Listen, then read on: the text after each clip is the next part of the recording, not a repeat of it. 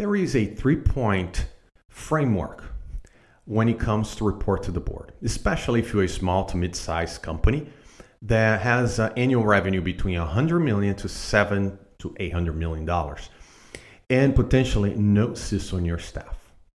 Those three points are straightforward, and if you prepare your presentation accordingly, we'll just roll chronologically. So, the first one what the key risks at a high level you want to make your board aware of.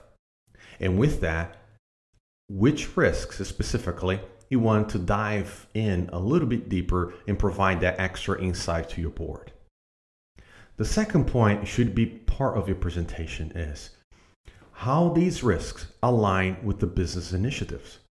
Any initiative that may be moving to the cloud or digital transformation or a merger, merger and acquisition, how these risks align and impact these initiatives that the business have.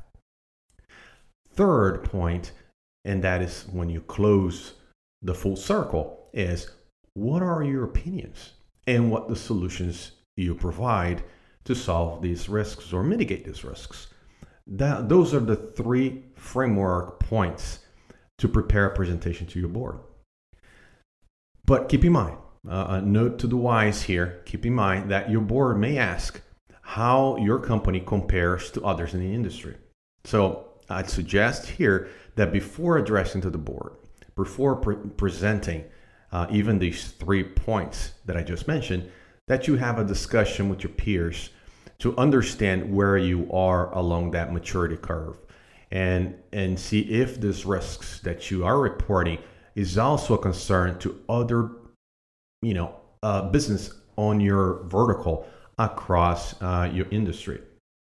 So keep in mind those three points and you should be able to pre- present the key risks to your organization affecting the business initiatives